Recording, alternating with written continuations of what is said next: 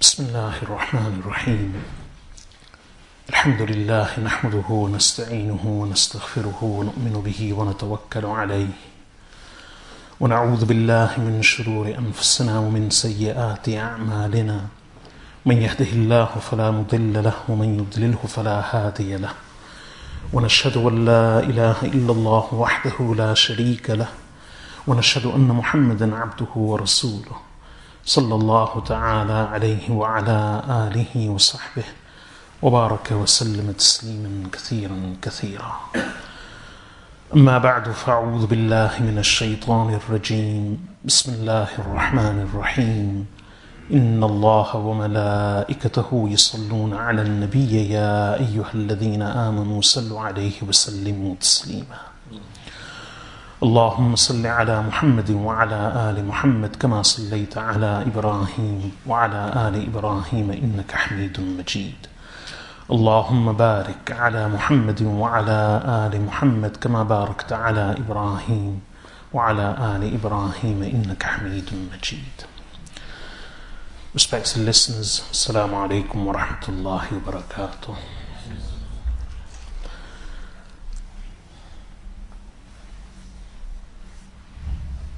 Allah subhanahu wa ta'ala says in the Holy Quran, ومن يوق شح نفسه فأولئك هم المفلحون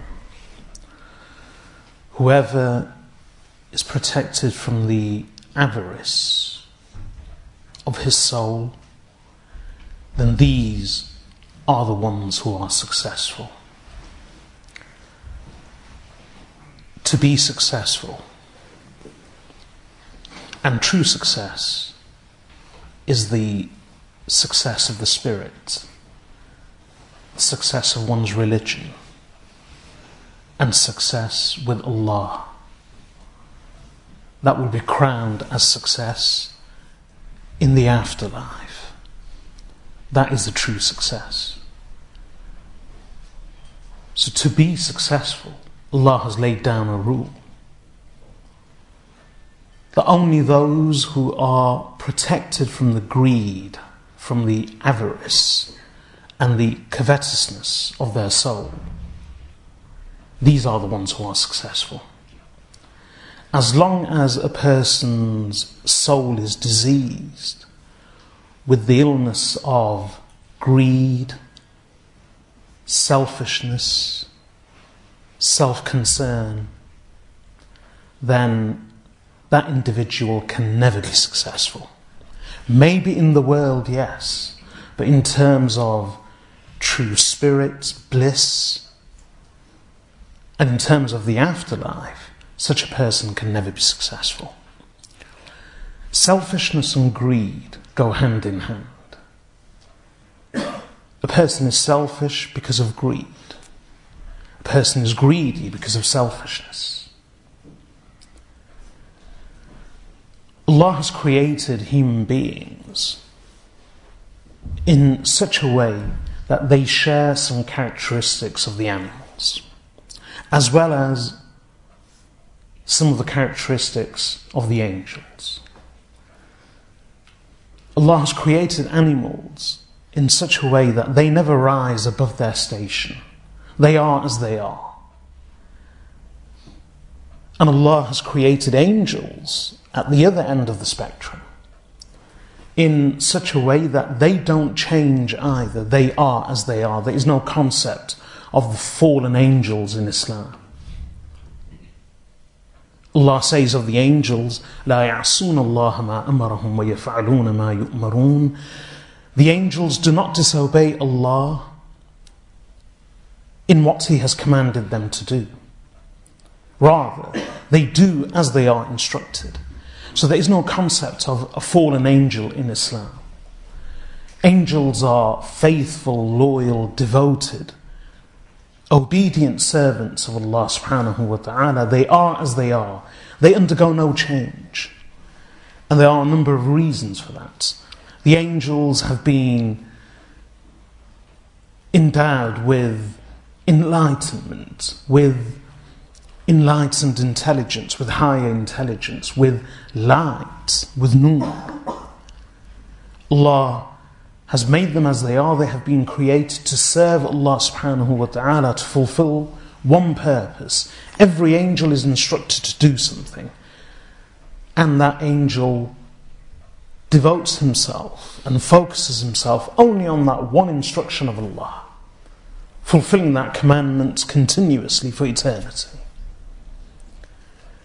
They do not disobey Allah, and owing to their nature, Allah has saved them from and Allah has spared them the lower necessities of the animals. Angels have no need for nourishment, for food, drink, rest, recuperation. They are never afflicted by hunger or thirst or illness or disease. They undergo no change in their temperament, in their nature. They are as they are, constant and constantly obeying and serving Allah, and enlightened and pure. They suffer no physical impurity or weakness or decline or shortcoming, just as they do not suffer any spiritual fault, disease, shortcoming, or loss in any way. They are complete. At the other end, Allah has created the animals. But the animals have not been endowed with high intelligence, with light, with enlightenment. Rather, the angels, the, the animals, have been created from the soil of the earth. They are earthly, they are lowly,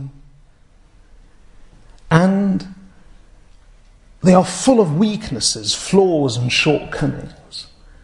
They are full of physical and mental and spiritual imperfections. Allah has burdened the animals with the need for food, drink, rest, recuperation, recovery. Animals are afflicted by disease by hunger, thirst, weakness, decline, and deterioration, mainly physical. And animals are never in a constant state. Being of this world and of this universe, they are forever changing. And that change is not necessarily better, rather, it's one of decline and deterioration. But just like the angels, the animals, the animals do not undergo any change. They are meaning they cannot change for the better. They are as they are. They have no potential to overcome these animalistic tendencies and bestial weaknesses. So here we have the angels, full of angelic qualities, and on the other hand, we have the animals, full of lowly bestial characteristics. In between Allah created as humans. We share many characteristics of the, of the animals, but also some characteristics of the angels. Like the angels, Allah has created us for a higher purpose to serve Him, to worship Him, to devote ourselves to Him, to obey Him, and most importantly, to serve Him, to be His ibad, which doesn't just mean to be his worshippers, rather to be his servants and to serve him for every breathing moment, for every living moment of our existence. And Allah has endowed us with higher intelligence, with cognition, with thinking, unique thinking, with unique emotions, and with spirituality. Allah has instilled us with light and with nur. But at the same time, Allah in His wisdom has instilled in us many characteristics of the animals and their weaknesses. The need for food, drink, rest, recuperation, recovery. The problem of being afflicted by hunger, thirst, fatigue, disease, illness, decline, weakness but unlike the angels and the animals, humans are unique in the sense that they have great capacity in them, they have a great potential in them to change. They are never as they are. So they can, through their choices, Allah has given us a choice. And through those choices, Allah subhanahu wa ta'ala has given us the opportunity to choose to either remain like the animals or become worse than them, or to rise to the heights of spirituality and adopt the qualities and the characteristics of the angels. So much so that if a person rises to that level, Allah even boasts of the angel, of humans in the presence and in the company of the angels. And Allah mentions the believers in that lofty company. And being of animalistic tendencies, being walking, talking animals ourselves, and sharing those bestial characteristics, the chief one, or one of the main ones, is the bestial instinct, the animalistic instinct to survive. And that desire, that need, that instinct, that primordial instinct of survival drives animals to behave in a certain way. Animals are selfish, self serving, concerned only with themselves, and are blinded. They don't have that higher intelligence. They are blinded by the need to survive themselves. That drives them to kill, to trample on others, to feed themselves and gorge on the carcasses of others, and to destroy anything and anyone in their path in order to get what they want. If they need food, they will trample on and destroy anything and everything in order to get that food, to fulfill that immediate need. And this is born out of that instinct for survival. And human beings, being animals, we have the same tendency. Our selfishness, our primordial instinct for survival, drives us to behave in extremely selfish, egocentric ways. But in many ways, we are worse than the animals. The animal, whilst being selfish, often does it without malice. It doesn't harbour emotion whilst doing it. Nor does it hoard and gather and accumulate for the future. Nor does it plan in the long term. We as humans, not only are we selfish, but coupled with our selfishness, we plan to be selfish for the rest of our lives. We we harbour emotions along with our selfishness. When we are selfish, we don't just do it for survival, we do it out of malice, out of hatred, harbouring resentment. And so, in many ways, our selfishness is of a worse kind than that of the animals. We are greedy, and there's a difference. Animals aren't greedy, they are selfish. But their desire for selfishness ends the moment their immediate need is fulfilled. Human beings, as humans, we are selfish.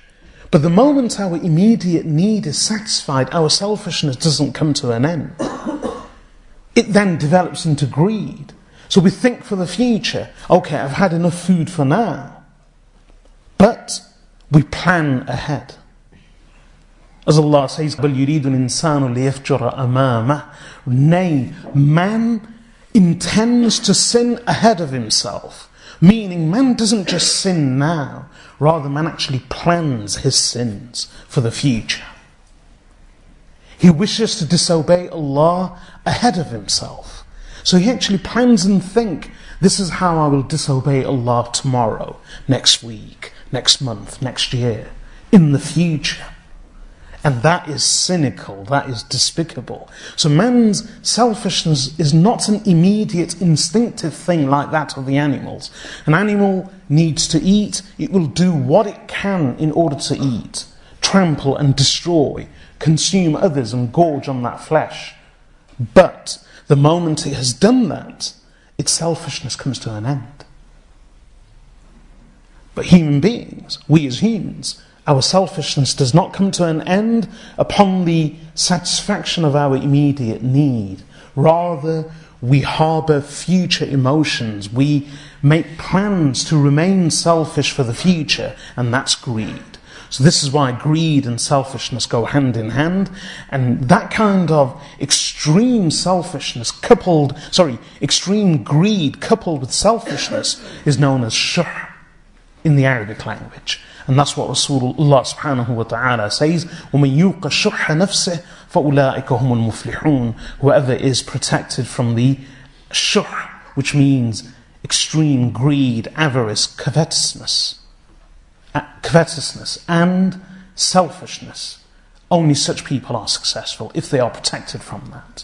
Otherwise, this selfishness, this extreme greed, this shuh will destroy them.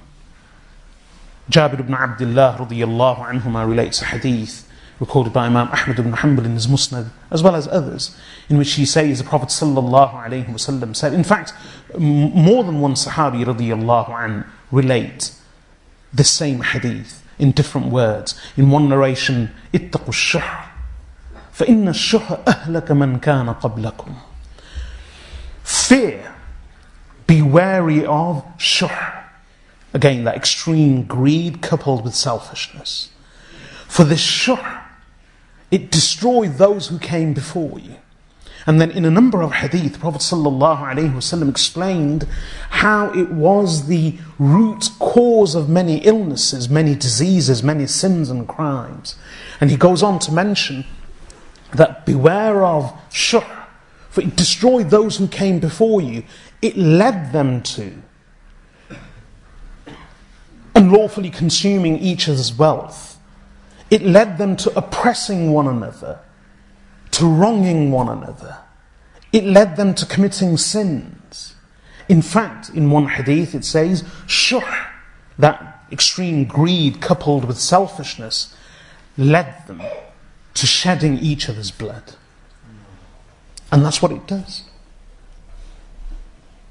One tabi'i relates that he was performing tawaf and he saw a man praying to Allah subhanahu wa ta'ala in his tawaf. Tawaf is one of those occasions when a person's dua is accepted by Allah. So one can imagine the all those needs, all those hopes and dreams that a person would see and want to be fulfilled and therefore pray for them in tawaf. So this tabi'i, one of the successors to the Sahaba radiallahu anhum, he says that I was performing tawaf and I saw a man praying to Allah subhanahu wa ta'ala during the tawaf and I could hear him. And all he kept on saying, he just kept on repeating one dua.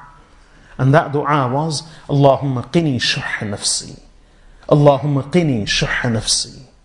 Allahumma qini shuh nafsi. Oh Allah, protect me from the shuh of my soul. And as I've explained, shuh is extreme greed coupled with selfishness. So the Tabi'i says, I came close to him and I realized that the man was Abdul Rahman ibn Auf radiallahu anhu, the companion of Rasulullah sallallahu wasallam. So I said to him, why do you repeat the single dua? Why only this dua? Allahumma qini shuha nafsi. That Allah protects me from the shuh, from the shuh, the avarice, of my soul. So Abdul Rahman ibn Auf radiallahu anh said, If I am protected from the shuh of my soul, then I will not steal. And then he went on to mention other sins. I will not commit this sin. I will not do this. I will not do that. So just like Rasulullah sallallahu alayhi wasallam explained in the hadith, just as Allah subhanahu wa ta'ala says, وَمَن يُوقَ شُحَّ نَفْسِهِ فَأُولَٰئِكَ هُمُ الْمُفْلِحُونَ That whoever is protected from the greed of his soul, from the avarice of his soul, and that's extreme greed coupled with selfishness, then these are the ones who are successful. And just as the Messenger sallallahu alaihi wasallam said, beware of shuh, for it destroyed those who came before you. Shuh, selfishness coupled with greed, is destructive. And it's a root cause of many ills, both individual and personal as well as social. And we see that. Unfortunately, we believe and are sometimes led to believe that selfishness is good for you. It's productive. It's helpful. It sharpens your thinking. It's a great motivator, a great driver. It's a great incentive. And there are various social philosophies in this day and age which are based on the idea of selfishness. That selfishness is what motivates industry. Selfishness and greed drive enterprise, the creation and generation of wealth, innovation, and therefore selfishness is good. Not only does, in fact, selfishness is a virtue, not just a necessity, but it's a virtue. These are all phrases that appear in many modern day social philosophies. And that's what many of us believe and we are led to believe. But Allah subhanahu wa ta'ala and His Messenger sallallahu alayhi wa have told us that selfishness is destructive.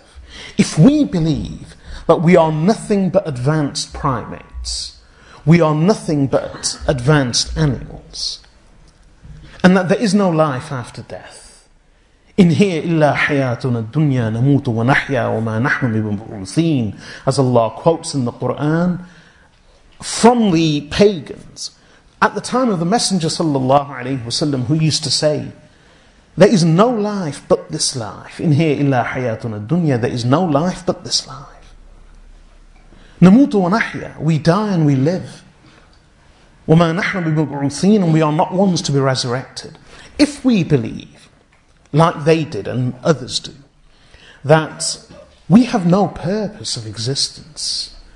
There is no greater purpose. There is no God. There is no life after death. There is only this life on earth. There is no purpose to existence. We came and we appeared by chance. And we are but animals. And just like all other animals and beasts and insects and birds, we happen to be born, we have to live, eat, drink, and survive, and make the most of this life. And once we die, we shall disappear without consequence, without result, without any after effects. If that's what we believe, that we are animals, and we have no higher purpose, and that we are no better than the other beasts and birds of the earth, then we will live like animals. If we think of ourselves as animals, we will live like beasts. And in doing so, we will be extremely selfish. And in that selfishness, we will commit every sin, every crime. We will be guilty of every lowly, bestial, animalistic behavior. In every setting. So much so that even in family settings, even in marriage, even in friendships, we will be extremely selfish. There will be no altruism, no concern for others, no sympathy, no true love. Love, why? True love is selfless. And how can a person truly love if they are selfish. Then it's just a game. We express love ultimately in order to get what we want. And that's why some are of the belief that there can be no altruism. Because you take any situation, even if it's charitable, The suspicion is that we give in charity not for altruistic, higher purposes, not with a pure motive, but in order to gain something. That gain can be immediate or deferred. It can be a monetary gain. It can be a gain of good reputation, a good name. It can be a gain of name and fame. It can be, ultimately, we are looking for currency. And currency doesn't have to be pennies and pounds. Reputation is a currency, influence is a currency, devotion is a currency, loyalty from others is a currency. So we may do something, it may appear to be charitable and altruistic, but deep down our nafs is secretly and maliciously harbouring a very insincere intent. And that's a form of currency, some sort of payback in the future. So even in marital settings, if we think of ourselves as animals, then we will remain selfish. There can be no true love, for true love is selfless. And how can a person love selflessly when they are selfish? When they are merely expressing love in order to gain something, to win something back whether it's immediate or for the future. And this is why two people live together in marriage. They appear to be devoted to each other. They make claims of love and devotion to one another. And yet, when they fall out, when they disagree, everything disappears. They fight like animals over the smallest of things. I've explained the iron factor. Divorce lawyers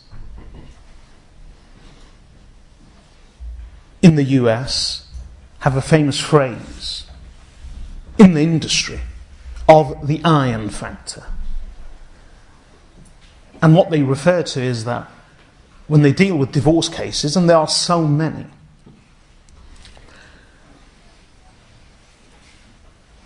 The husband and wife divorce, they sign the legal papers, they agree on the distribution of wealth, on the custody of the children, visiting rights, and everything. But they are still hammering out the finer details, the distribution of property. Everything sorted. The house has been sorted. The custody and visiting right, visitation of the children has been sorted. The car has been sorted. The finance packages, the mortgages have all been sorted. The bank accounts have been sorted. And they are now whittling down the remaining assets until they come to small things.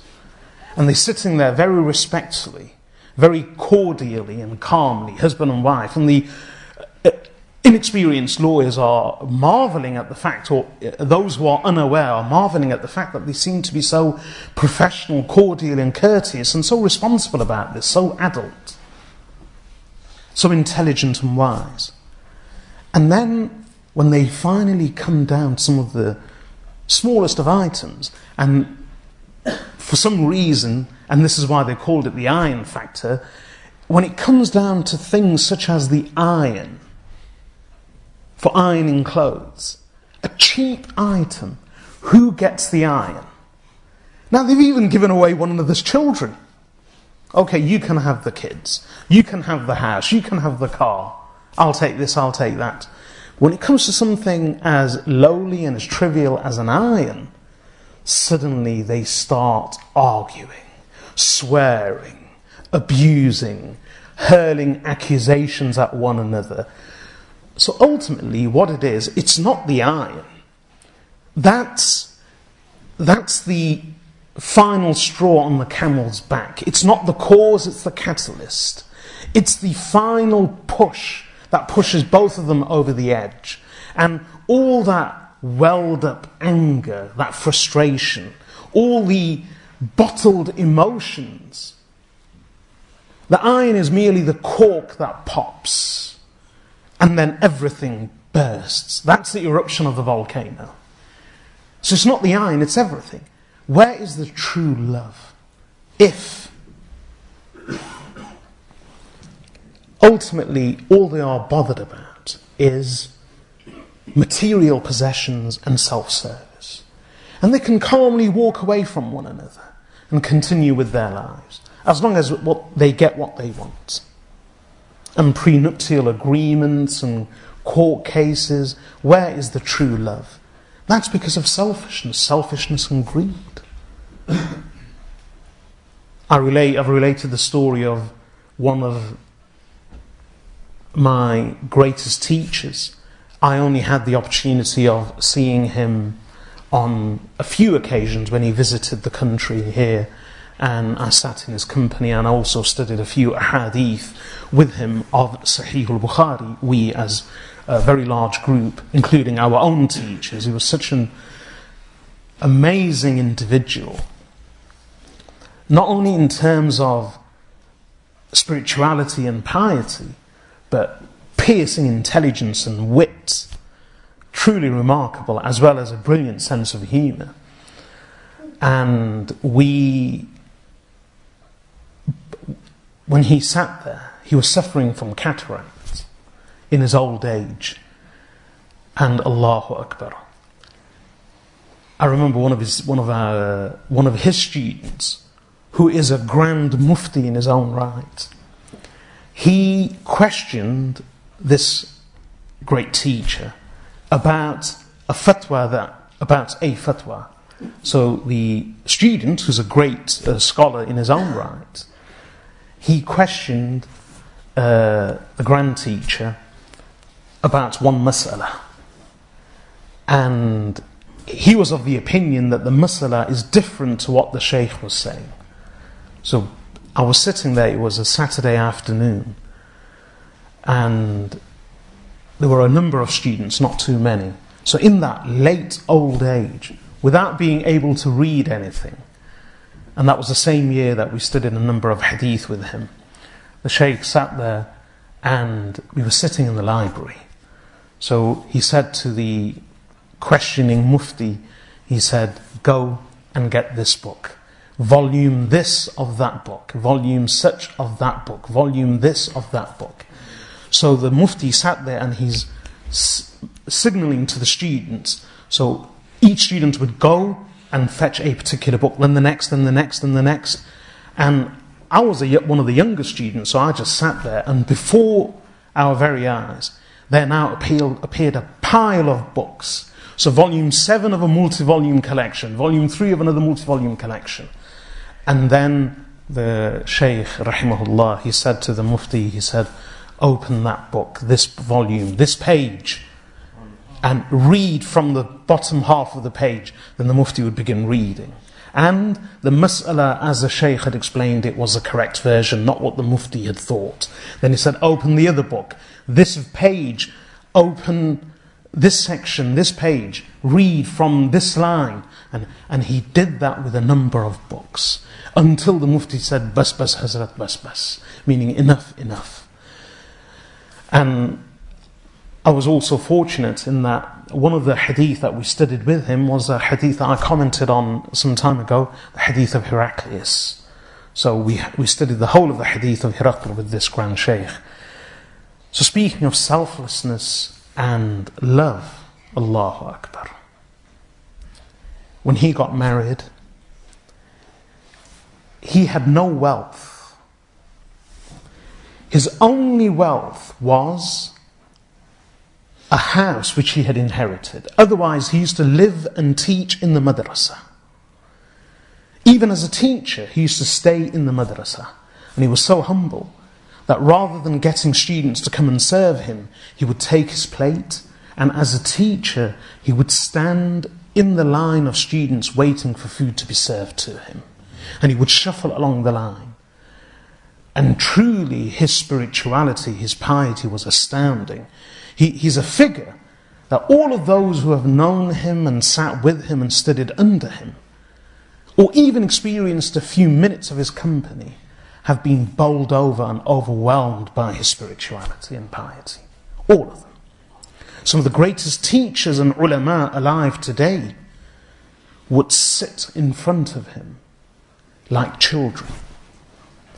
So this great scholar, rahimahullah, he, the day he got married, he walked into his, he walked into the house and he said to his wife on the first day, and it was an arranged marriage. They had never known one another before that. He said to her, I have no wealth in the world except this one house which I have inherited. And here you are, I have given the house to you.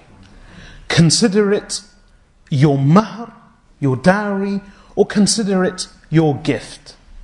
Either way, it's yours. You are now the malik and the owner and possessor. As long as you grant me permission, I will come and stay here in the house with you. If you withdraw your permission, I will quietly make my arrangements elsewhere. That is what you call selflessness. Forget giving the house after the divorce. Allahu Akbar. He gave it to her on the first night. But Allah subhanahu wa ta'ala blessed him with such barakah that he was never short of money. And I haven't heard this from one person or two people or three people. I've heard it from a group of scholars who lived with him, who spent days and nights with him. The truth is, they never knew where he got his money from. And he was known to be a bank, a bank in the sense that in the madrasa, he would stand in line with a plate waiting for food to be served to him. The one house which he had inherited, he gave away to his wife. And yet, he had no other income. He used to teach for free, only live, eat, and drink in the madrasa. And yet, all the students knew that if you ever wanted a loan, and not just for to buy the next meal, if you wanted a loan to even travel for Hajj, you would go to him. And what would they, not one person, not two people, they would go for a loan. And when they would go for a loan, he would give them the loan. He'd say, Come back tomorrow, come back after two days, and he'd give them the money. And then what would happen? When the time came back to pay, the students would go to pay. So he'd say, Come back tomorrow, come back next week. They'd come back. They'd keep on going to him. And it would be the other way round. Normally, the creditor goes to the debtor and says, Pay me my money. Here, the debtor is going to the creditor and says, Take back your money. And he keeps on saying, Come back, come back, come back next week.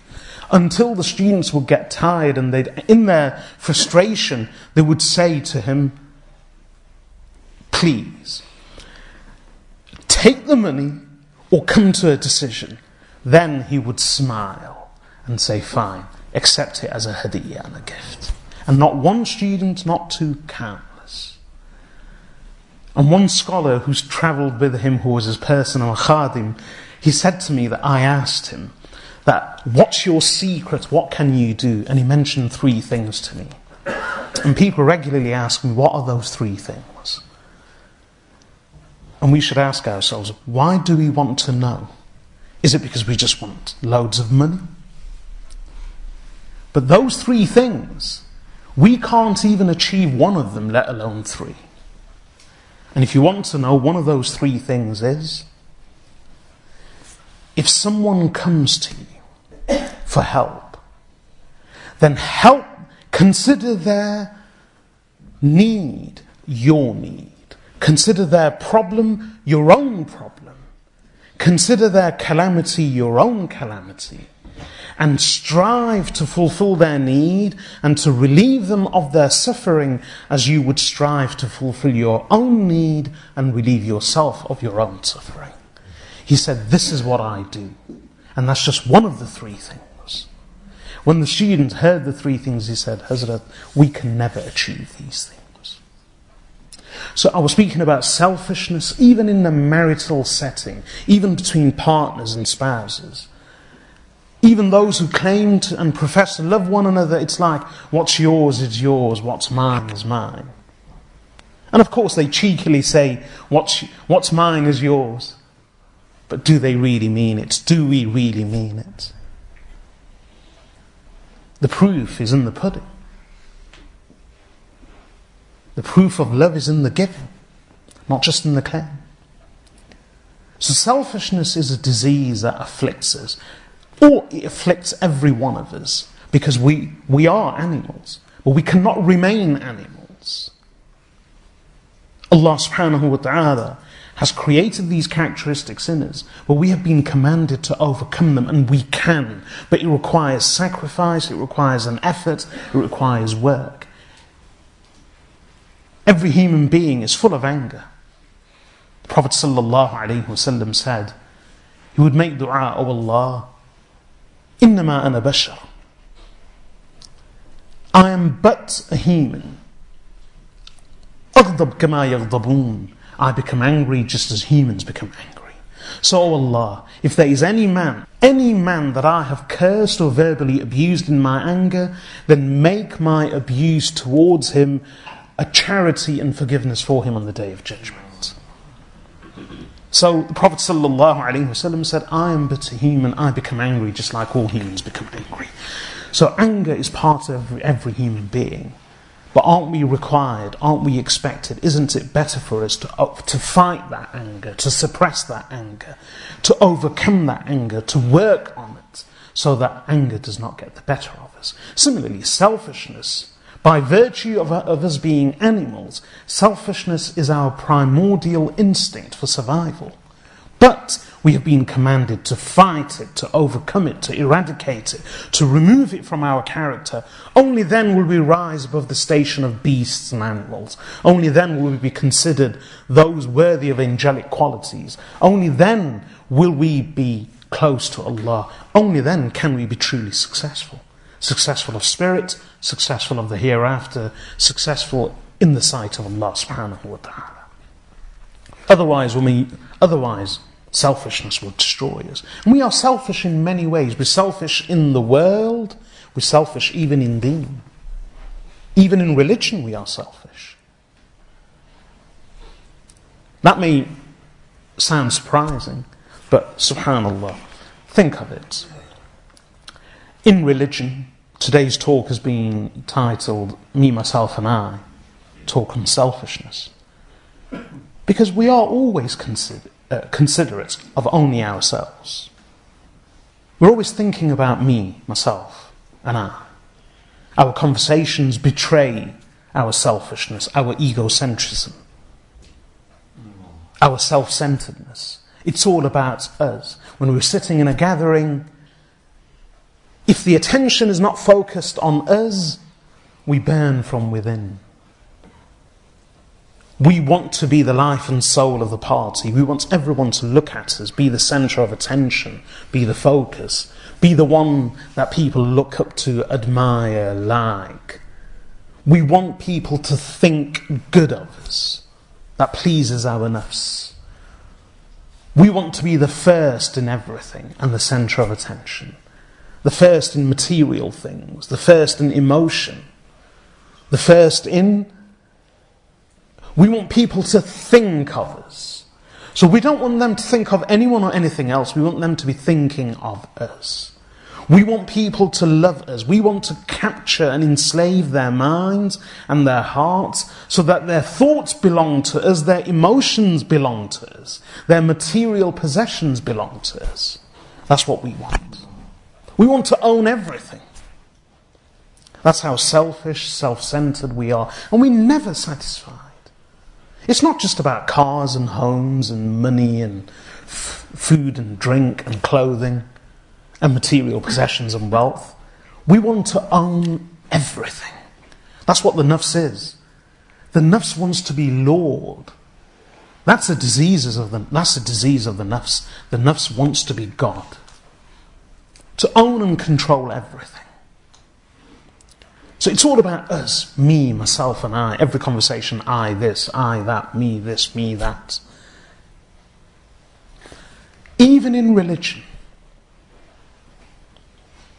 we may think we are sincere, and we should strive to be, but sincerity is so important. Sincerity in intentions, sincerity in motive, sincerity in friendship. We've all heard the hadith the Prophet ﷺ said, Adeenun nasiha. Religion is nasiha. What's nasiha? Here it doesn't mean good counsel or good advice. It means sincerity. And that's clear with the rest of the hadith. The Prophet ﷺ said, Deenun nasiha. Religion is sincerity. The Sahaba radiallahu anhum, they said, قالوا لمن يا رسول الله? Sincerity for whom? It's not advice to whom or good counsel to whom. Sincerity for whom?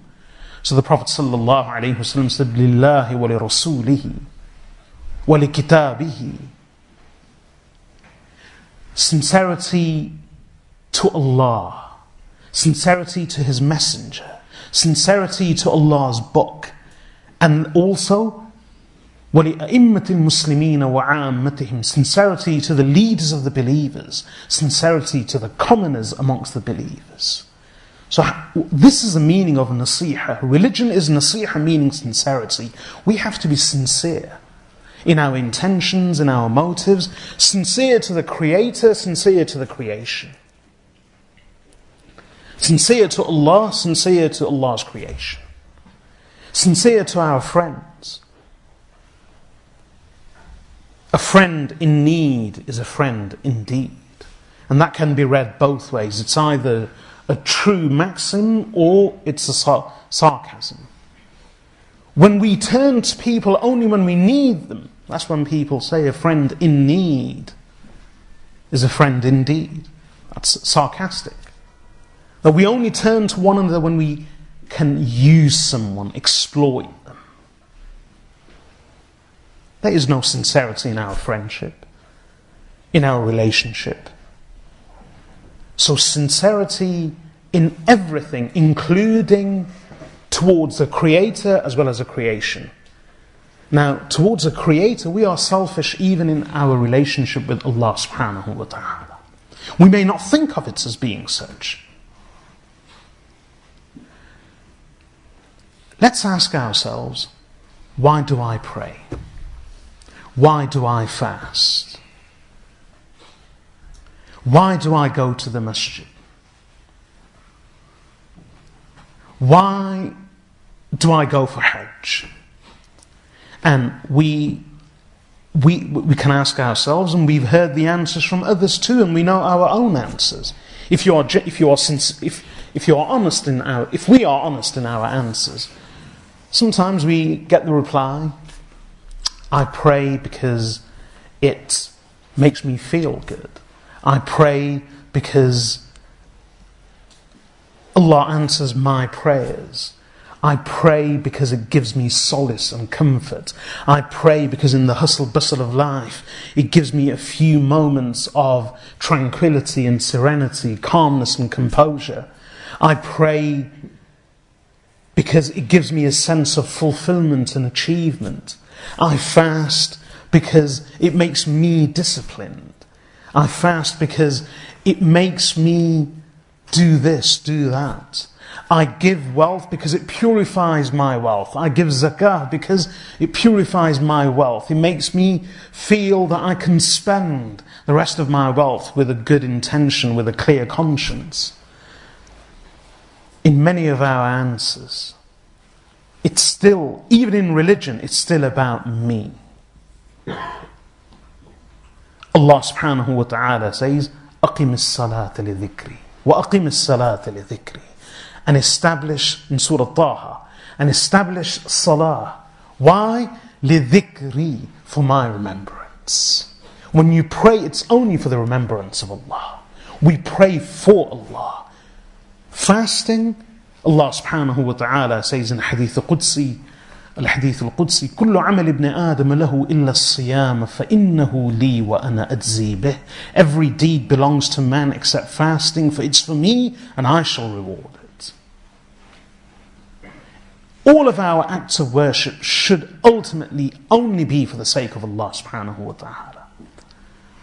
And examples of our being selfish is our behavior even when it comes to the masjid. I apologize beforehand for saying this, but this, I don't wish to berate or belittle or unnecessarily complain. I wish to address myself first and us and draw our attention to our behavior. And I've been seeing it all my life, and I'm sure you can identify with it and you can recognize it. Our behavior, even in the masjid. When we make our way to the masjid, we leave the house with the intention of performing salah. Now let's take the example of Jum'ah or Eid. We leave the house. We drive. We look for parking. When we arrive near the masjid, we look for parking. We don't care where we park. We violate parking regulations, which are there not for inconvenience, not for trouble. Parking regulations are there to facilitate the flow of traffic, for people's convenience, for safety. But we park on double yellow lines. We violate parking regulations. We park on the pavement. We block people's path. The pavement is for walking, but we park on the pavement because that's what we want. We park on the yellow, double yellow lines. We don't care. We, we block people's entrances and exits. We block people's drives. We block other people's cars. Then we enter the masjid. We rush in. We find any spot we want. Sometimes we want to be at the front, so we climb over people's shoulders and we go to the front.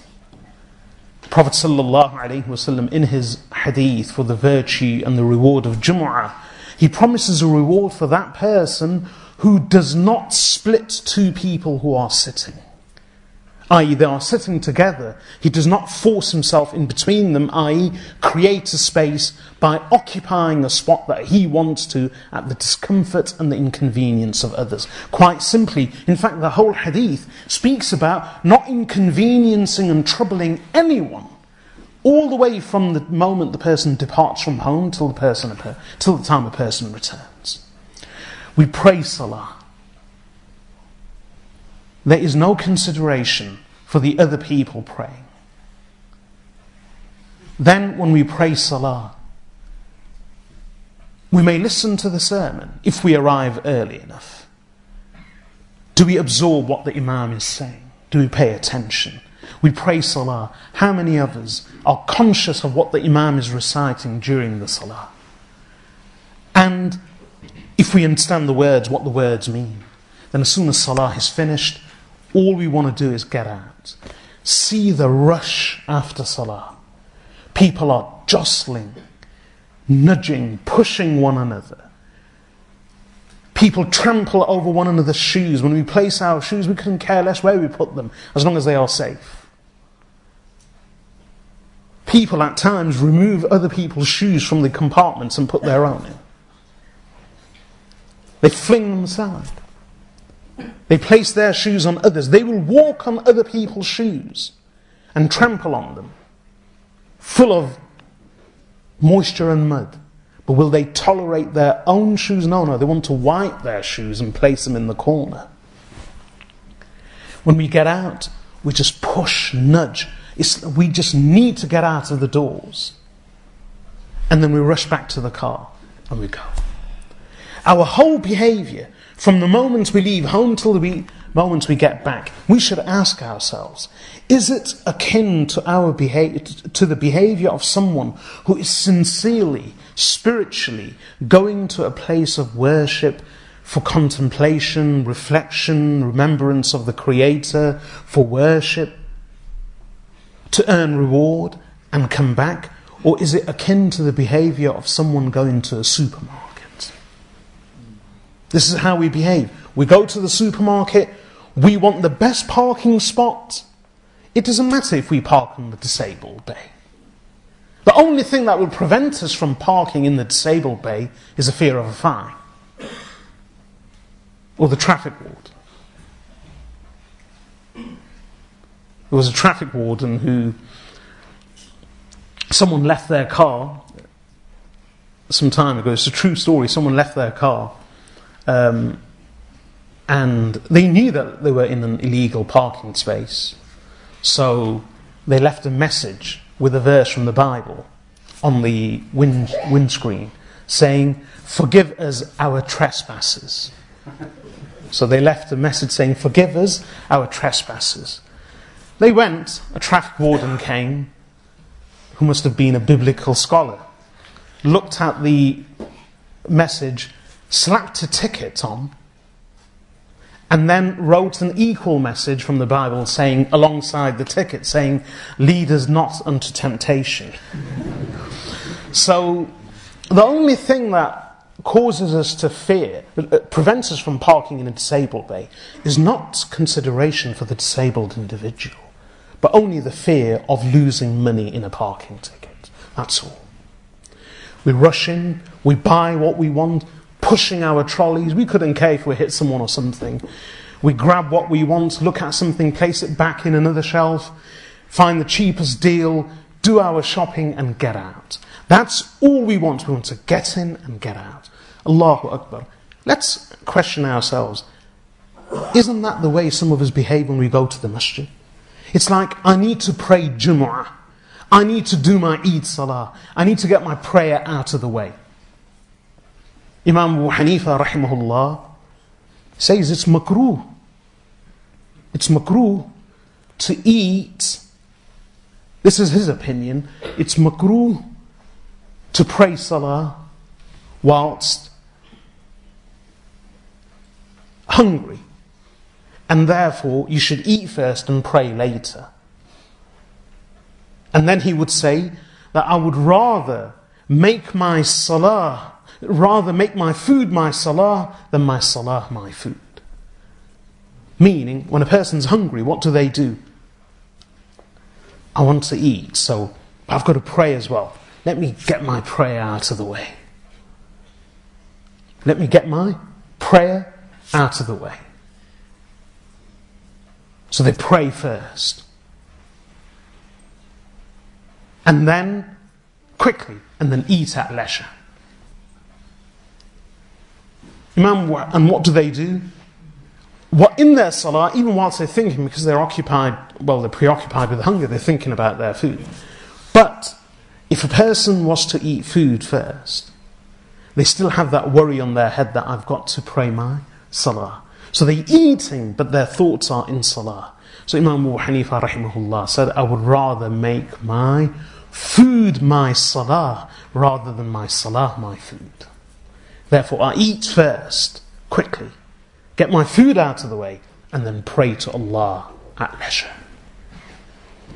So it's like I need to get my Jum'ah out of the way, I need to get my Eid Salah out of the way. It's just something that needs to be done for personal, selfish reasons. And therefore, in order to achieve that, it doesn't matter how many rights we violate, how many others we trample over. We go to the masjid in any which way we can, get in, do our thing, get out, and come back home. The same we do in Hajj and Umrah. The spectacle of people jostling, fighting, trampling over one another at the Al Hajar al Aswad because of that selfish desire that I want to be able to kiss the Al Hajar al Aswad. I want to do it. I should have that opportunity. I must do it. Whatever our selfish motive in order to kiss the Al-Hajar al-Aswad, which is a sunnah, it's not an obligation, it's not a wajib.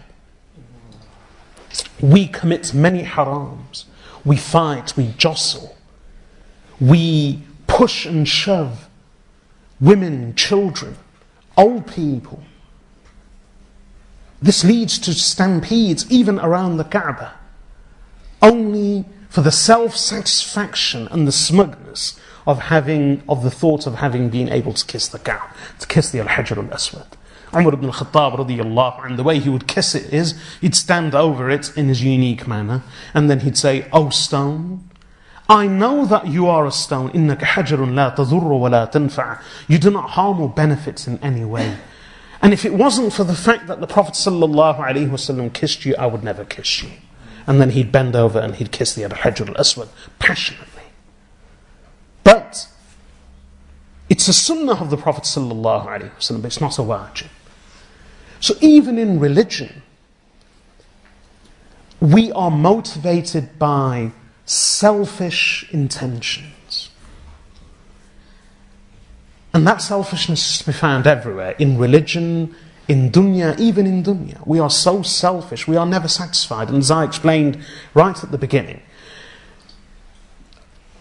animals aren't greedy, they are selfish. They have an in primordial instinct for survival which drives them to be selfish. They need to eat, they will do anything to eat. But once they have eaten, their selfishness, their selfish desire comes to an end for that period. They don't plan, they don't think to be selfish ahead. They don't harbour any selfish thoughts. Their selfishness is not coupled with malice or resentment or emotion. It's a necessity.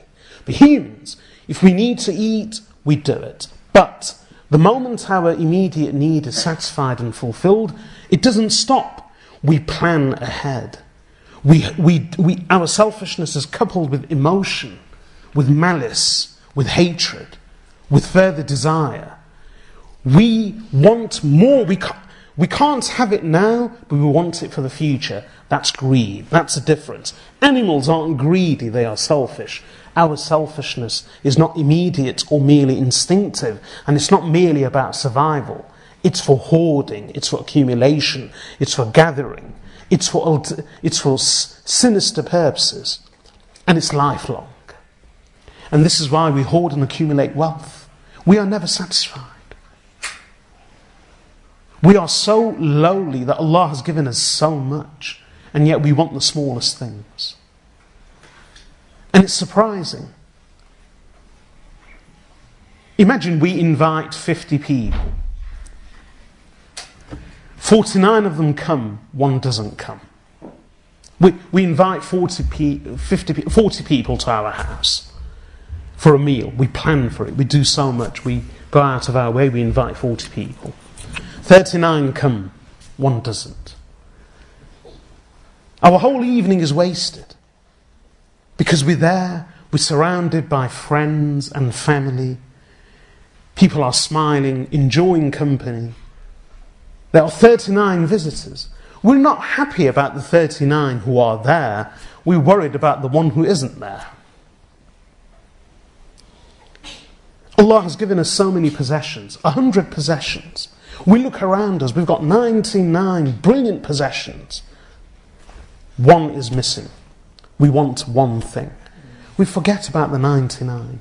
We, we are grieved and we feel a sense of loss and we are saddened by the absence of one material thing. That's greed, that's shuh. We are never satisfied. In this country, only a few days ago, I read an article, only a few days ago, that people in the UK, in this country, we in this country, we form, as a nation, we form the elite, the economic and financial elite of the world. And collectively, people in this country own more in assets and in wealth than 92% of the world. 92%. And the fi- it, you don't have to be a millionaire. The figures, I don't remember the exact figures, but they were given in dollars. But the I think the figure was approximately something like 450,000. If you own more, more than 450,000, you may think, well, I don't own more, more than 450,000. That's in total, all your assets put together. You are not in the 7% of the world's elite, you are in the 1%. If you have more than £450,000 approximately of assets. That includes your house, your car, your clothes, every penny that you own. You own more than 99% of the world's population. And if you own more than 100,000, and I think that's in dollars, so if you own more than £55,000, you are actually within the world's 5% elite. And in this country, almost every person, unless they are totally penniless, still belongs to the world's 10% of the elite. Imagine this thought we here, we own more than approximately six and a half to seven billion people in the world, and yet we're not happy. Allah says, لَإِن شَكَرْتُمْ لَأَزِيدَنَّكُمْ وَلَئِن كَفَرْتُمْ إِنَّ عَذَابِي لَشَدِيدٌ If you are grateful, I shall give you more. And if you are ungrateful, then indeed my punishment is painful. And what is that painful punishment? What is that painful punishment? If your ingratitude and if your shuh and your covetousness, your greed and your selfishness leads you to committing, committing sins, then Allah's pain will be punishing. Allah's punishment will be painful. But if we don't get rid of that shuh, and if we are ungrateful, we actually, the punishment begins within ourselves. Our greed, our selfishness in itself is painful. It's painful. Why don't we overcome it? Why don't we overcome that pain?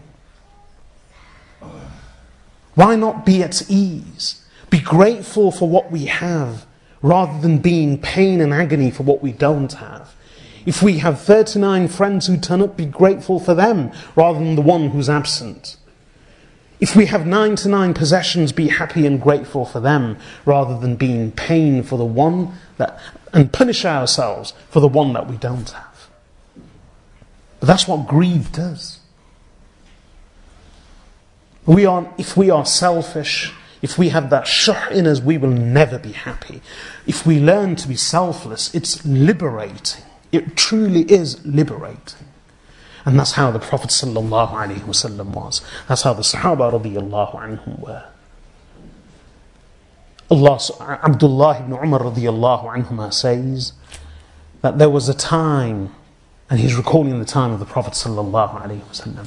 There was a time when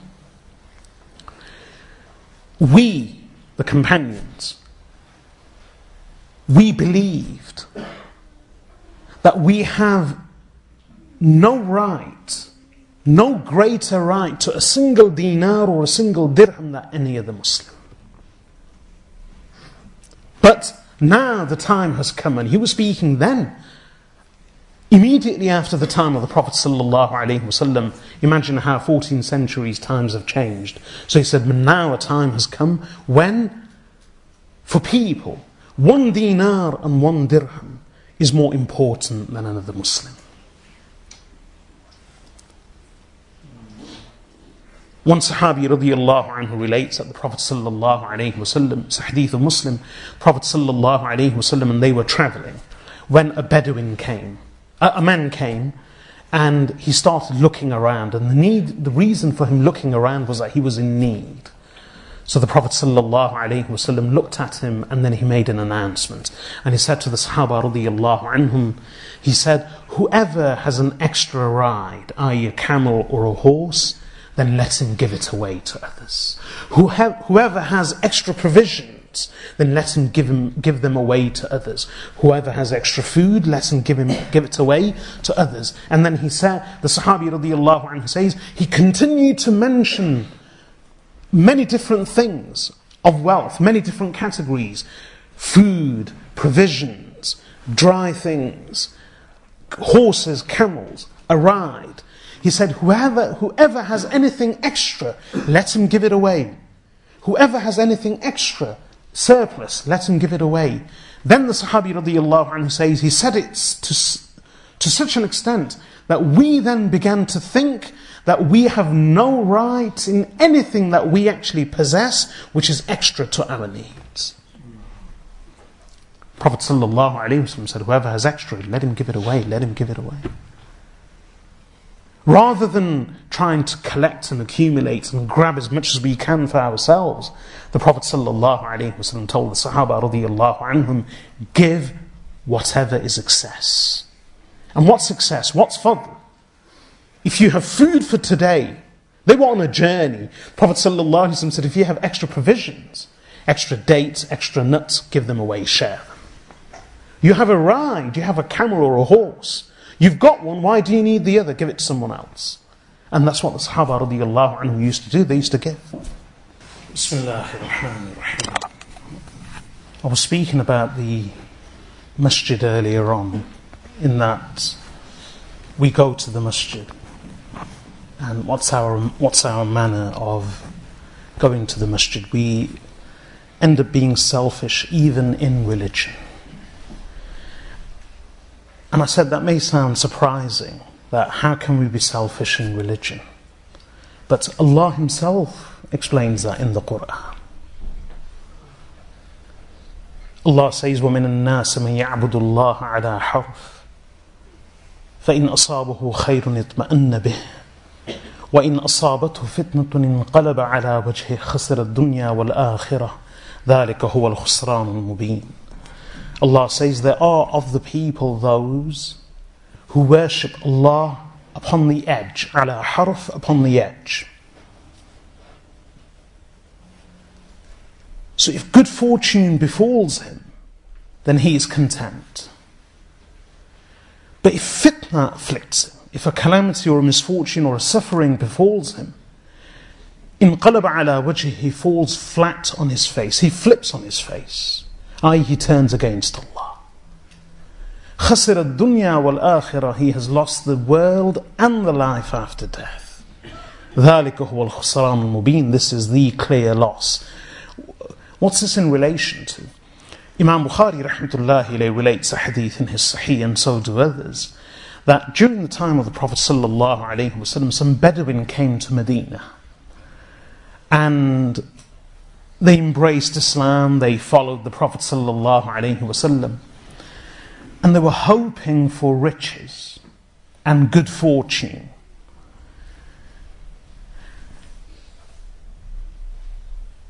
After some time, some of them stayed, others went back. But in both cases, when they did not see any good fortune, and it was in simple things, like some of them wanted male children, others wanted crops, other, others wanted pastures, others wanted camels and sheep and flocks and herds.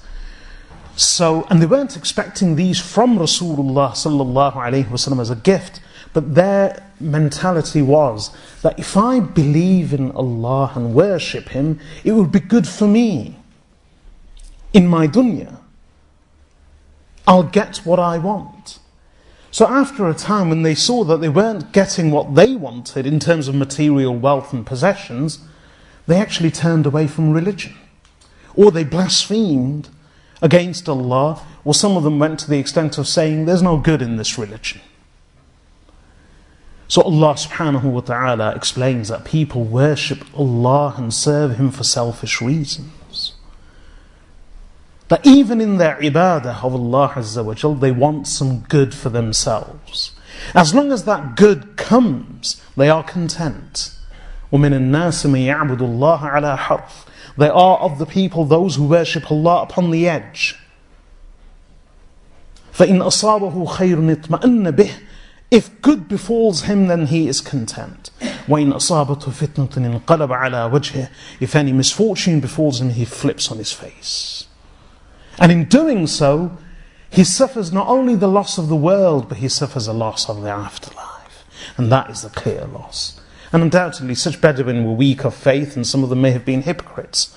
Because who, who would openly blaspheme against Allah in that manner in the presence of Rasulullah sallallahu alaihi wasallam. Regardless, Allah Himself states that people worship Allah for selfish reasons. We need to ask ourselves: Do we belong to that category or not? I mentioned earlier about a friend in need being a friend indeed. We do that with Allah, just like we do with each other. We, we want something, we contact someone. And even they are surprised that they haven't heard from us for so long. Or we haven't heard from someone who contacts us for so long. And there's a nagging voice in the back of our minds that he or she wants something. So after the initial exchange of greetings and pleasantries, we, th- we think into ourselves, well, get to the point. Why have you called? Why have you contacted me?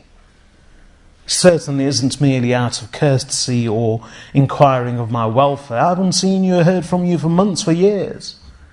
And then, after the introduction and the paving and the softening and the moulding and the flattering, then the request comes.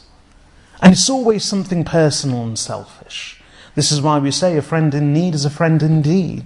And we are so selfish, so exploitative that Allahu Akbar. We use people, we exploit them, we demand favours of them, and once their usefulness has expired, we forget them, we dump them, we ignore them, we walk past them as though they never knew us. And Allah subhanahu wa ta'ala describes that kind of relationship as well in the Quran. Allah says, وَإِذَا مَسَّ الْإِنسَانَ الضُّرَّ دَعَانَا لِجَنْبِهِ أَوْ قَاعِدًا أَوْ قَائِمًا When harm, when suffering fall, befalls man, he calls out to us, لِجَنْبِهِ Lying on his side, or while seated, or while standing, meaning in all postures, at all times of the day, sitting, standing, lying, sleeping, rising, resting moving, it doesn't matter. When a person is suffering a misfortune, when a person wants something, either they want something, i.e., they want something good, or they want to be relieved of a suffering.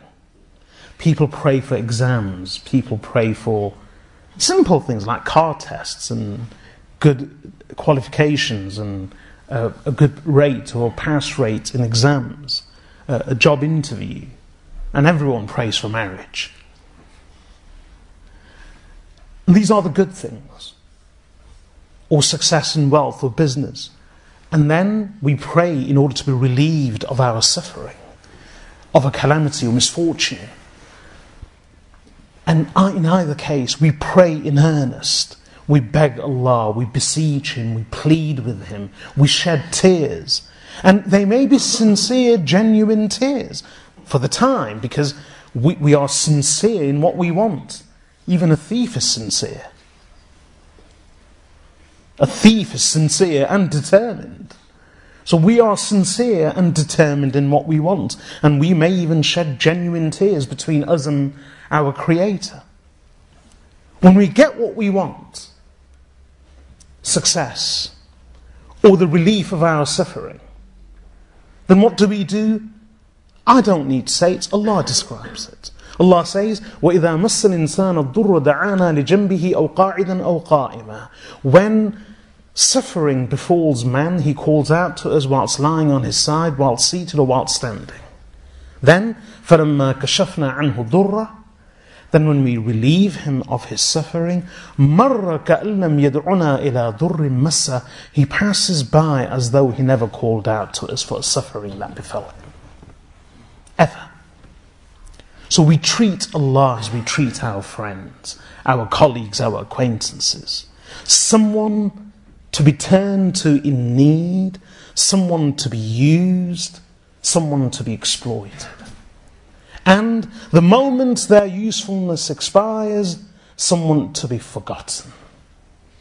So much so that Allah describes in another verse, وَإِذَا أَنْعَمْنَا عَلَى الْإِنسَانِ أَعْرَضْ وَنَآ بِجَانِبِهِ When we bestow a favour upon man, i.e., we relieve him of his suffering, we give him what he wants, he's got what he wants, what does he do? أعرض, he turns away from us. وَنَآ بِجَانِبِهِ And he distances himself with his side. That's a literal translation. وَنَآ أي بَعْد بِجَانِبِهِ With his side. He distances himself with his side. What's the meaning of distancing, distancing himself with his side? You have to see it. This is what it means. That's the meaning of وَنَآ بِجَانِبِهِ that the way we do to each other as though E with great contempt. We, we don't even want to be in the proximity of the person. We don't want to be seen to be associated with them. So, with great contempt and disgust, the way we withdraw in our shoulders and we tuck in our arms, and we distance ourselves physically. That's the actual meaning of wana'a bijanibi. So we do, Allah says, people do that with me. We do that with Allah. So we are selfish in religion. And going back to what I was saying, that we, we have masjids. Another example of us being selfish in religion is our relationship with masjids, with charities, with religious institutions, people of religion. We all need charities. We all need masjids. We all need religious establishments. We need people of religion.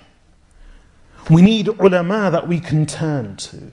We need mashayikh who can serve as our mentors, as our guides, as our teachers. We turn to them for solace, for comfort, for clarification, for explanation. We need masjids for our ibadah. We need madaris for the education of our children and for our own education, for religious guidance.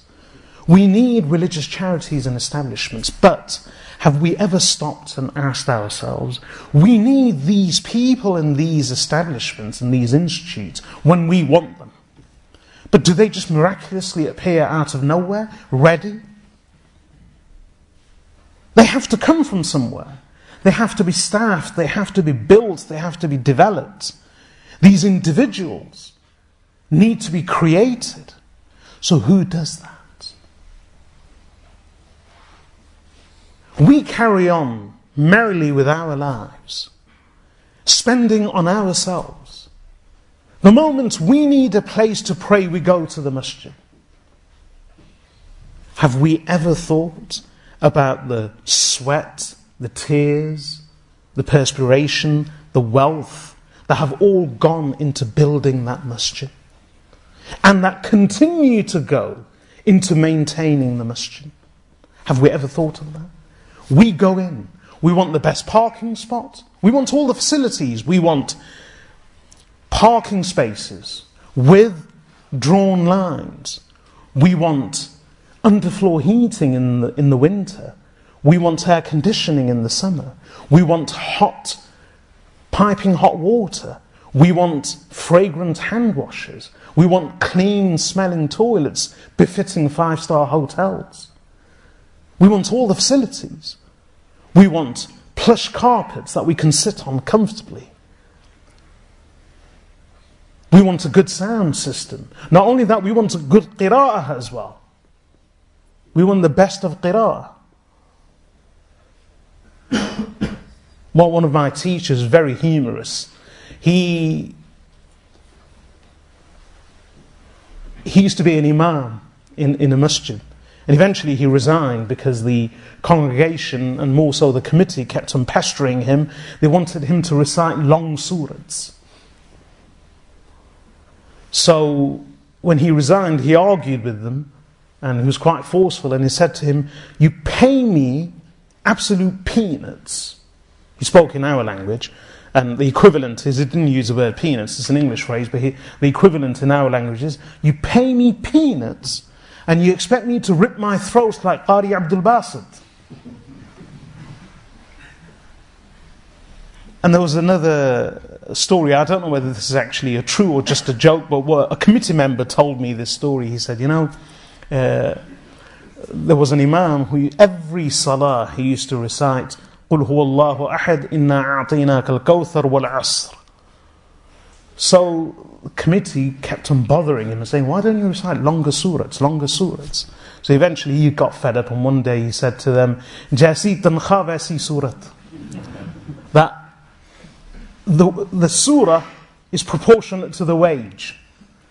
You pay me an absolute minimum wage, you get minimum surahs. إنا أعطينا قل هو الله أحد والعصر قل هو الله أحد جاسي تنخى واسي سورة As the wage accordingly the surah.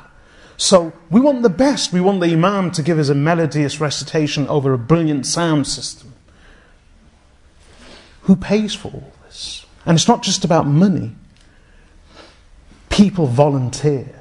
They volunteer to clean the masjid, to pay, to run the masjid. Allahu Akbar. Normally, in most masjids, you will find one devoted individual who acts as a caretaker voluntarily. They come and they look after the whole masjid. Rasulullah sallallahu alayhi wasallam honored those who honored the masjid.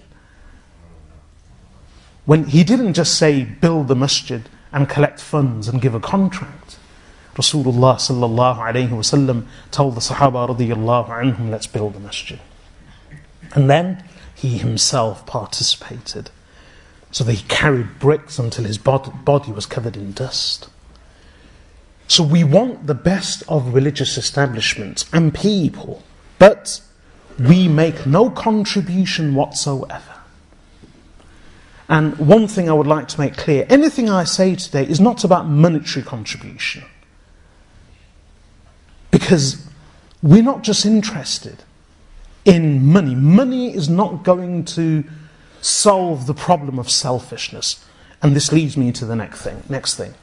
Like we need madaris, we need Islamic schools, we need religious establishments and charities, we need religious people. But just as they are making their contribution mon- monetarily, financially, in terms of time, volunteering their charity, we need to do the same. We need to volunteer our time. We need to be less selfish and more selfless with what we love. We all want our free time, our food, our drink, our rest, our sleep, our privacy. Well, are, are, we the only ones entitled to that? Wallahi, if everyone thought the same, if everyone valued their privacy like we value our privacy, if everyone guarded their wealth like we guard our wealth, and like I said, today is not about wealth, but if everyone guarded their privacy like we guard our privacy, if everyone treasured their emotions like we treasure our emotions, if everyone was as selfish as we are with our time, our wealth, our emotions, our privacy, our leisure, then there'd be no masjids, no religious schools, no establishments, no charities, no people that we could ever turn to at our time of need. That's a fact. So we need to break out of this mold. We need to become selfless and charitable. So the question is, and I'll end with this how do we do that? How do we become charitable? How do we become selfless? How do we rid ourselves of this disease of selfishness, which is destructive? Both in the dunya and in the akhirah. Even in the dunya, ultimately, nobody likes vultures. Nobody likes hyenas. Why? Hyenas are scavengers. Hyenas have some certain qualities. They have strength. A hyena's jaw is unbelievably strong. And their teeth. A hyena can take a bottle, crush it with jaws and teeth, and the glass does not affect the hyena. Vultures, buzzards, they have their own qualities. Yet does anyone admire a buzzard? Does anyone like a buzzard, a vulture, or a hyena? No. We hold them in contempt. Animals loathe them. Even in the animal kingdom, there's respect between animals. So people respect a lion, people respect, sorry, not people, animals will respect a lion, not just fear it. Animals will respect an elephant. But the animal kingdom loathes buzzards, vultures, and hyenas. Why? Because they are scavengers. Even animals don't like scavengers. So, what are human beings? Those who are selfish and who act in that selfish, exploitative manner, who scavenge, who don't want to carry any weight, who don't want to carry any burden, who don't wish to make any contribution, but wish to live of the fruits of other people's labour and other people's efforts. They are, how do we treat them? How do we view them? People view them as scavengers, as vultures, as hyenas. So it's a despicable trait. So, how do we, even in worldly terms, selfishness doesn't make sense? Altruism makes sense. And in Islam, how do we attain that lofty grade of selflessness? so that we can liberate ourselves, rise above that lowly bestial station, and become beloved to Allah. How can we achieve that self, selflessness which makes us better people, of better minds, of better spirits, of better hearts, brings us, brings us closer to Allah and makes Allah pleased with us? How do we do that? One simple solution. One. Allah says, لن تنالوا البر حتى تنفقوا مما تحبون. You will never attain virtue, righteousness, until you spend of that which you love. Allah says in another verse, وآتى المال على حبه ذوي القربى واليتامى والمساكين وابن السبيل والسائلين وفي الرقاب that he gives of his wealth despite the love of that wealth. And then Allah mentions the categories of expenditure. It's a verse of Surah Al-Baqarah. So, this is the solution. We force ourselves. No amount of speech, no number of speeches, no amount of talk, no amount of advice is going to change us for us. We have to introduce that change ourselves. We have to go through individual therapy.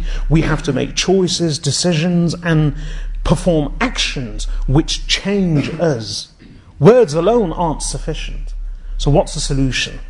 You spend of that which you love. Allah says, لَن تَنَالُوا الْبِرَّ حَتَّى تُنْفِقُوا مِمَّا تُحِبُّونَ you, sp- you will never attain virtue until you spend of that which you love. And as I said today, is not about spending money. That's part of it. Whatever we love, we have to be willing to sacrifice it. And we have to make sacrifices. We love our free time. We have to learn to be charitable with our free time. We all want to be leisurely, but we have to learn to be charitable and to make sacrifices of our leisure. We all want our privacy, but we have to learn to open up, open up our hearts, our minds, our time, and our homes.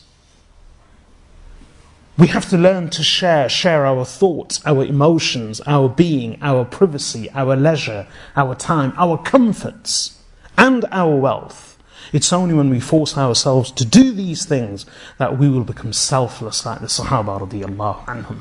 And their example is perfect. When this verse was revealed, لَن تَنَالُوا الْبِرَّ حَتَّى تُنْفِقُوا مِمَّا تُحِبُّونَ One after the other, the Sahaba radiallahu anhum came to the Prophet sallallahu alayhi wasallam and they made a demonstration of their selflessness and of actually working on themselves to act on this verse.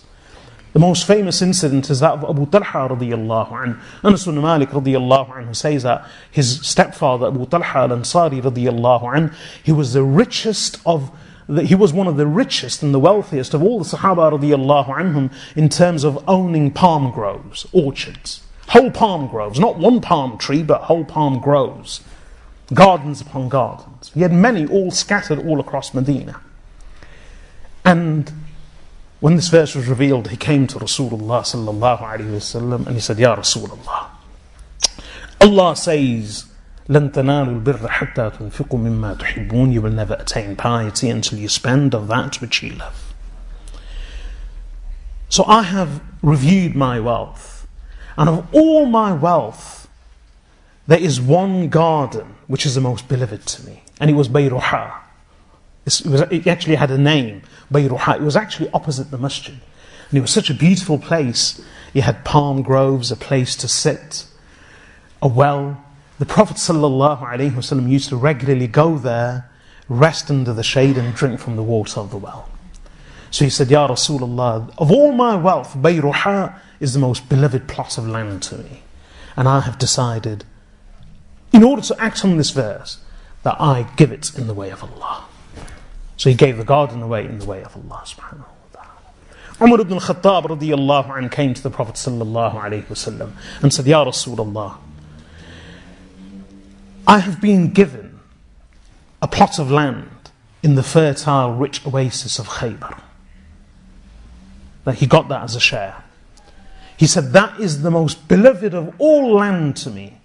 And, O Messenger of Allah, I wish to give that in the way of Allah. What shall I do with it? He said, What shall I do with it? So the Prophet ﷺ said, Keep the land. I don't, don't just give it away, keep the land, but all the produce, give it in the way of Allah. So make it waqf, a religious endowment. So that's what Umar ibn Khattab radiallahu anh said. This is given to as a waqf, as a religious endowment. So it remained in his name, but it was given away. That was Umar ibn Khattab radiallahu anh. Zayd ibn Haritha radiallahu anh. His son Abdullah ibn Umar radiallahu anhuma, he was the same. He would actually, he would sit down and he would think as to what wealth do I love? Which wealth do I love? And whatever he loved, he sacrificed. He was once riding a camel and he purchased it with great wealth and he really liked it. The moment he liked it, he got off and he said to his attendant, Nafi, he said, Remove the saddle and go and sell this camel. So he said to him, But you spent so much wealth on it. He said, Go and sell it. This is why, because he loved it, he wanted to act on the verse, Spend of that which you love. Zayd ibn Haritha radiallahu anhu, that one time adopted son of the Messenger sallallahu alayhi wasallam, he, when this verse was revealed, he came to the Prophet wasallam and he said, Ya Rasulullah, this is my horse. And this horse he had was the most beloved horse to him. It was his most beloved possession. So he said, A messenger of Allah, I wish to give this in the way of Allah. So the Prophet ﷺ accepted it. He gave it away in, in the way of Allah. And then something remarkable happened. He was the Prophet ﷺ's one time adopted son. And his, his son was Usama ibn Zayd, who was a beloved of the Messenger of Allah. So the Prophet ﷺ straight away took Usama and put him on the horse. He said, You climb. You climb the horse. So Usama sat down. Straight away, Zayd ibn Haritha radiallahu face dropped. So the Prophet ﷺ looked at him, and when he saw his face dropping, he said, Allah has accepted your charity, O Zayd. What does that mean? Meaning Allahu Akbar. Zayd ibn Haritha radiallahu anhu went to the Prophet sallallahu alayhi wasallam with the intention that this horse is the most beloved animal to me. I wish to sacrifice it and spend it in the way of Allah so that I may attain that virtue that Allah promises in the verse لَن تَنَالُوا الْبِرَّ حَتَّى تُنْفِقُوا مِمَّا تُحِبُّونَ but when the Prophet ﷺ accepted the sadaqah and placed Usama on it, Zayd ibn Haritha radiallahu anhu feared that my son, I fear that maybe my son being on the horse or my son being given the horse will reduce my reward and will cancel my sacrifice. That's what he feared. And that's why his face dropped. So the Prophet ﷺ reassured him that don't worry, O Zayd, Allah has accepted your charity and sacrifice. That's how the Sahaba radiallahu anhum were. That's how the Prophet ﷺ was, to give of that which you love. He once came out, a woman came to him with a cloak, what we call a chadar, or a shamla, a burda, a, a kind of blankets that you wrap, a shawl. So she gave it to him as a gift. It was a very beautiful one. Prophet ﷺ commented on it. It's so good. And he really liked it. The Sahaba radiallahu anhum liked it. Straight away a man spoke up and said, Ya Rasulullah, it's a very nice one. Give it to me to wear. So the Sahaba radiallahu anhum rebuked him and said, You have burden. He went inside. And he, the Prophet ﷺ went inside in order to remove it and come out and give it to him. So they said to him, You've burdened the Messenger ﷺ. So he said, Look, I only did that so that the cloak of Rasulullah sallallahu alaihi wasallam could become my kafan and shroud. So the Prophet sallallahu alaihi wasallam came out and gave it to him, and indeed he gave instructions. And when he died, he was buried in that same shroud. So the Prophet sallallahu alaihi wasallam gave it away. To give of that which you love, and it's not just about wealth; it's about Abdullah. I was saying about Abdullah ibn Umar radiallahu anhu. I went on to Zayd ibn Harith. Abdullah ibn Umar radiallahu anhuma, he would look at what he loved. He would think and then he'd spend it. He gave a camel away. He gave wealth away. It's said about Abdullah ibn Umar radiallahu anhuma that on some occasions, in one single gathering, he would give away 30,000 dirhams. 30,000 dirhams. On one occasion, he was ill. So he wanted dates. So he said, Get me dates. So he, they sent someone, his wife sent someone with one dirham to get a bunch of grapes. And I was just thinking that, subhanAllah, even today, one bunch of grapes, how much are they? About two pounds? One large bunch of grapes. So, right, uh, inflation's correct. It was the same price then. One bunch of grapes, unqud with one dirham. One dirham, I'm not sure of the price right now, but as I've mentioned before, it was close to two pounds. So, someone went and got one bunch of grapes. So as he was returning from the market with a bunch of grapes, a beggar saw the bunch of grapes and he followed the purchaser. When he arrived, they brought the grapes in, and the beggar said, I am in need. So Abdullah ibn Umar said, Give the dates to him. So his wife then gave another dirham and said, Go and purchase another bunch of grapes. And he was ill. Abdullah ibn Umar was ill. So he went and got another bunch of grapes. When he came back, another beggar followed him. And as soon as he arrived,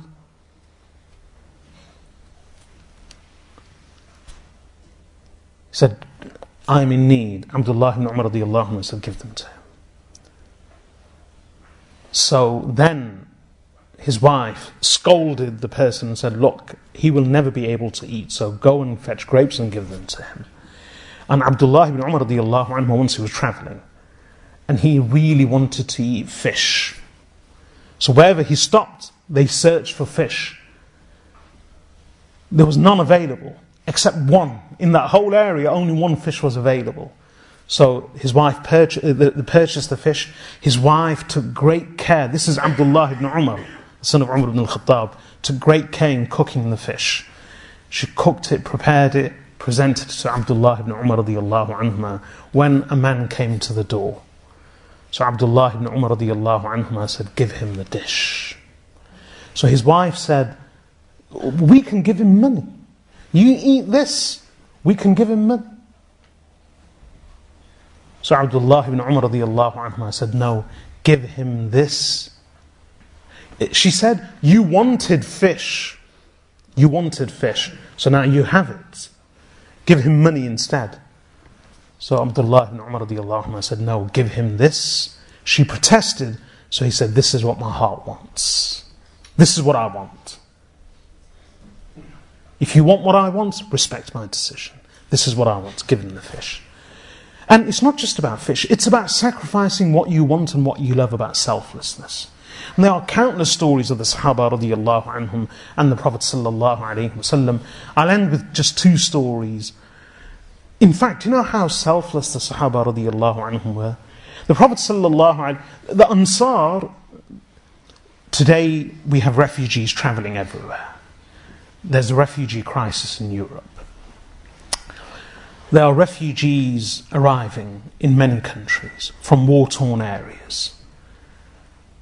These, they are shunned, abused, downtrodden, refused. And we all know of the refugee crisis. The Sahaba anhum, when they travelled from Mecca to Medina and they emigrated, in a way they were refugees. They fled Mecca and took refuge in Medina because of persecution. How did the Ansar receive them? Well, do you know one hadith is? The Ansar went to the Prophet ﷺ and said to the Prophet ﷺ, Ya Rasulullah, it's a hadith of Bukhari, Ya Rasulullah,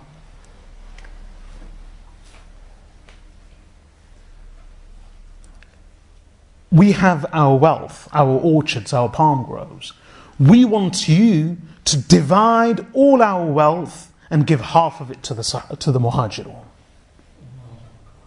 So the Prophet ﷺ had to refuse. He said, No. They were the ones asking that you divide our wealth and give it to the muhajirun. And the Prophet ﷺ was the one who said no. He said, rather, it's better that you keep your wealth, they assist you, they do the work, and you share the profits. So then the Sahaba radiallahu anhum, both the Ansar and the Muhajirun agreed. That's, that's selflessness. That's how the Sahaba were. And I'll relate just two stories of selflessness and I'll end with these. Allah says, لَن تَنَالُوا الْبِرَّ حَتَّى تُنْفِقُوا مِمَّا تُحِبُّونَ You will never attain piety, virtue, until you spend of that which you love. Bukhari and Muslim both relate a hadith from Anas bin Malik radiallahu anhu says, لا يؤمن أحدكم حتى يحب لأخيه ما يحب لنفسه. One of you cannot become a true believer until he desires for his brother that which he desires for himself. And that's how the Sahaba were. And we need to adopt their example. even if we, of course, we will never be able to achieve what they achieved. But as long as we can become less selfish, less self centered, less egocentric, less concerned about myself, less concerned about me, myself, and I, and open up our hearts and minds, we will achieve much. We will achieve the liberation of the heart, the mind, the soul, the spirit. We will attain virtue and piety, and we will attain true belief. So the two stories with which I end are one Abu Talha al-Ansari radiallahu anh, again Imam Bukhari and others Muslim, all relate that one night the Prophet wasallam stood up because a guest came to him, and that guest appears to be Abu Hurairah radiallahu anhu. Abu Hurairah radiallahu anhu went to the Prophet wasallam and said, Ya Rasulullah, I am hungry and in need. Prophet sallallahu alaihi wasallam stood up and he said, Who will? Before he made an announcement, do you know what he did? He didn't expect anyone else to be charitable. He sent a messenger to his wives. Every wife sent back the message with the messenger saying, Give our salam to the Messenger of Allah and inform him that we have no food in the house except water. All of the wives. This was in the days when the Muslims were suffering. So the Prophet ﷺ stood up only when he had nothing to feed the guest himself. And he said, Who will entertain the guest of the Messenger of Allah? So one of the Sahaba, one of the Ansar Sahaba radiallahu anhum stood up. And he said, I will, O Messenger of Allah. He didn't call home to inquire first. He just said, I will. So he took the guest. After he reached home, he said to his wife, Do you have any food? She said, I've got enough for the children. So he said, Put the children to sleep. Now, it doesn't mean that the children starved. Because what it is, you know how, imagine the father arrives at home and he says, Is there any food? And the wife says, the mother of the children says, There is some, but it's for the children. Meaning, it's specially for the children. So it doesn't mean that they are hungry and they are starving. It may be at night, but how mothers tend to keep food only for the children parents will do, but children. So that's how it was. It wasn't that the children starved. So he said, Well, put the children to sleep. And he said to her, Put the children to sleep, dim the lamp, put out the food for our guest. So the children were put to sleep, the lamp was dimmed, and the husband and wife pretended to eat. That's why they dimmed the lamp so that the guests couldn't tell that they weren't eating. So they pretended to eat. But all the food that was available, they gave it to the guest. And who was the guest? Abu Hurairah radiallahu anhu. Yeah. Next morning, when this Sahabi radiallahu anhu went to the Prophet sallallahu wasallam, Prophet sallallahu alaihi wasallam said, Allah marveled and smiled at what you and your family did last night, and Allah revealed this verse in your in relation to you and part of the verse was وَيُؤْثِرُونَ عَلَىٰ أَنفُسِهِمْ وَلَوْ كَانَ بِهِمْ خَصَاصَةٌ وَمَنْ يُوقَ شُحَّ نَفْسِهِ فَأُولَٰئِكَ هُمُ الْمُفْلِحُونَ and they give privilege and preference to others over themselves even though they may be in need and whoever is protected from the avarice and greed of his soul these are the ones who are successful and the other example and story which I end with and this is it it's not about money it's about giving of time. And the stories of Umar ibn anhu. When he was Amirul Mu'mineen, he was he used to patrol Medina at night, the street. So one night he came out and he saw a tent pitched in an open area. So he went to check, what's this? There was a Bedouin sitting outside. He was obviously from out of the city. So he said to him, Who are you? And when he arrived, he, he heard some groaning sounds from inside the tent. So it was obviously a sound of pain. So he said to the Bedouin, What's this? So the Bedouin said to him, he didn't know who he was, he didn't recognize him. So he said to him, Please, brother, mind your own business. And then he said, Why have you come? So he said, I have come to see Amir al Mu'mineen Umar ibn al Khattab because I am in need. So he said, Look, brother, he persisted, Tell me, what, what, what's the sound? So he said, My wife is in labor. So he said, Wait here. He went home. Umar ibn al Khattab, he's the leader of the faithful, he's the Amir of the Muslims, he's the governor, the commander, the ruler, the uncrowned king. He goes home and he tells his wife, Umm Kulthum radiallahu anha, the daughter of Fatima radiallahu anha, the daughter of Ali radiallahu.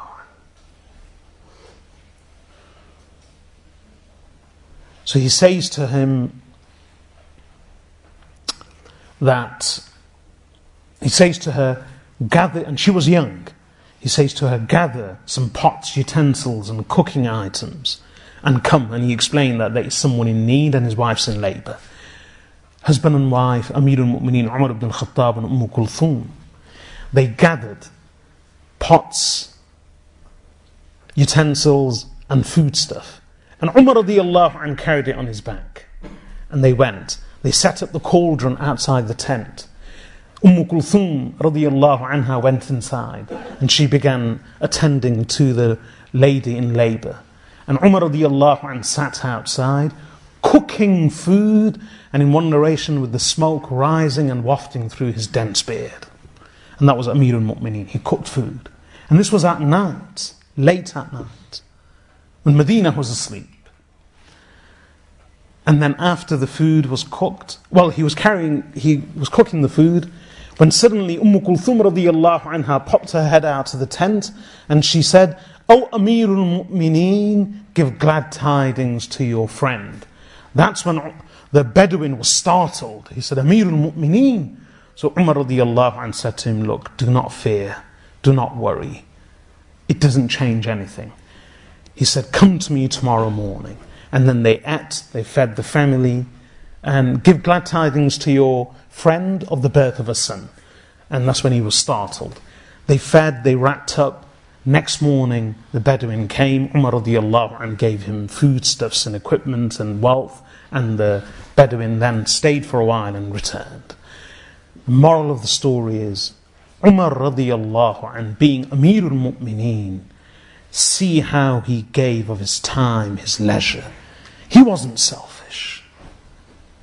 And that's a lesson to be drawn. I end with this. I, Who would do that? Who amongst us would do that? going out to help someone in need, everyone turns away. Allahu Akbar. Because we're all worried about ourselves. We have everything, but we're just worried about ourselves. Because we want more. If we've got our food and drink and our leisure and accommodation, we want our privacy, our entertainment, our pastime. We don't want that to be affected. We need to learn to volunteer, to share. And the way of doing this is forcing ourselves to sacrifice of that which we love we love our time, we love our wealth, our privacy, our entertainment, our leisure. We should be willing to sacrifice these things. I pray that Allah subhanahu wa ta'ala enables us to understand. وصلى الله وسلم على عبده ورسوله نبينا محمد وعلى آله وصحبه أجمعين سبحانك اللهم وبحمدك نشهد أن لا إله إلا أنت نستغفرك ونتوب إليك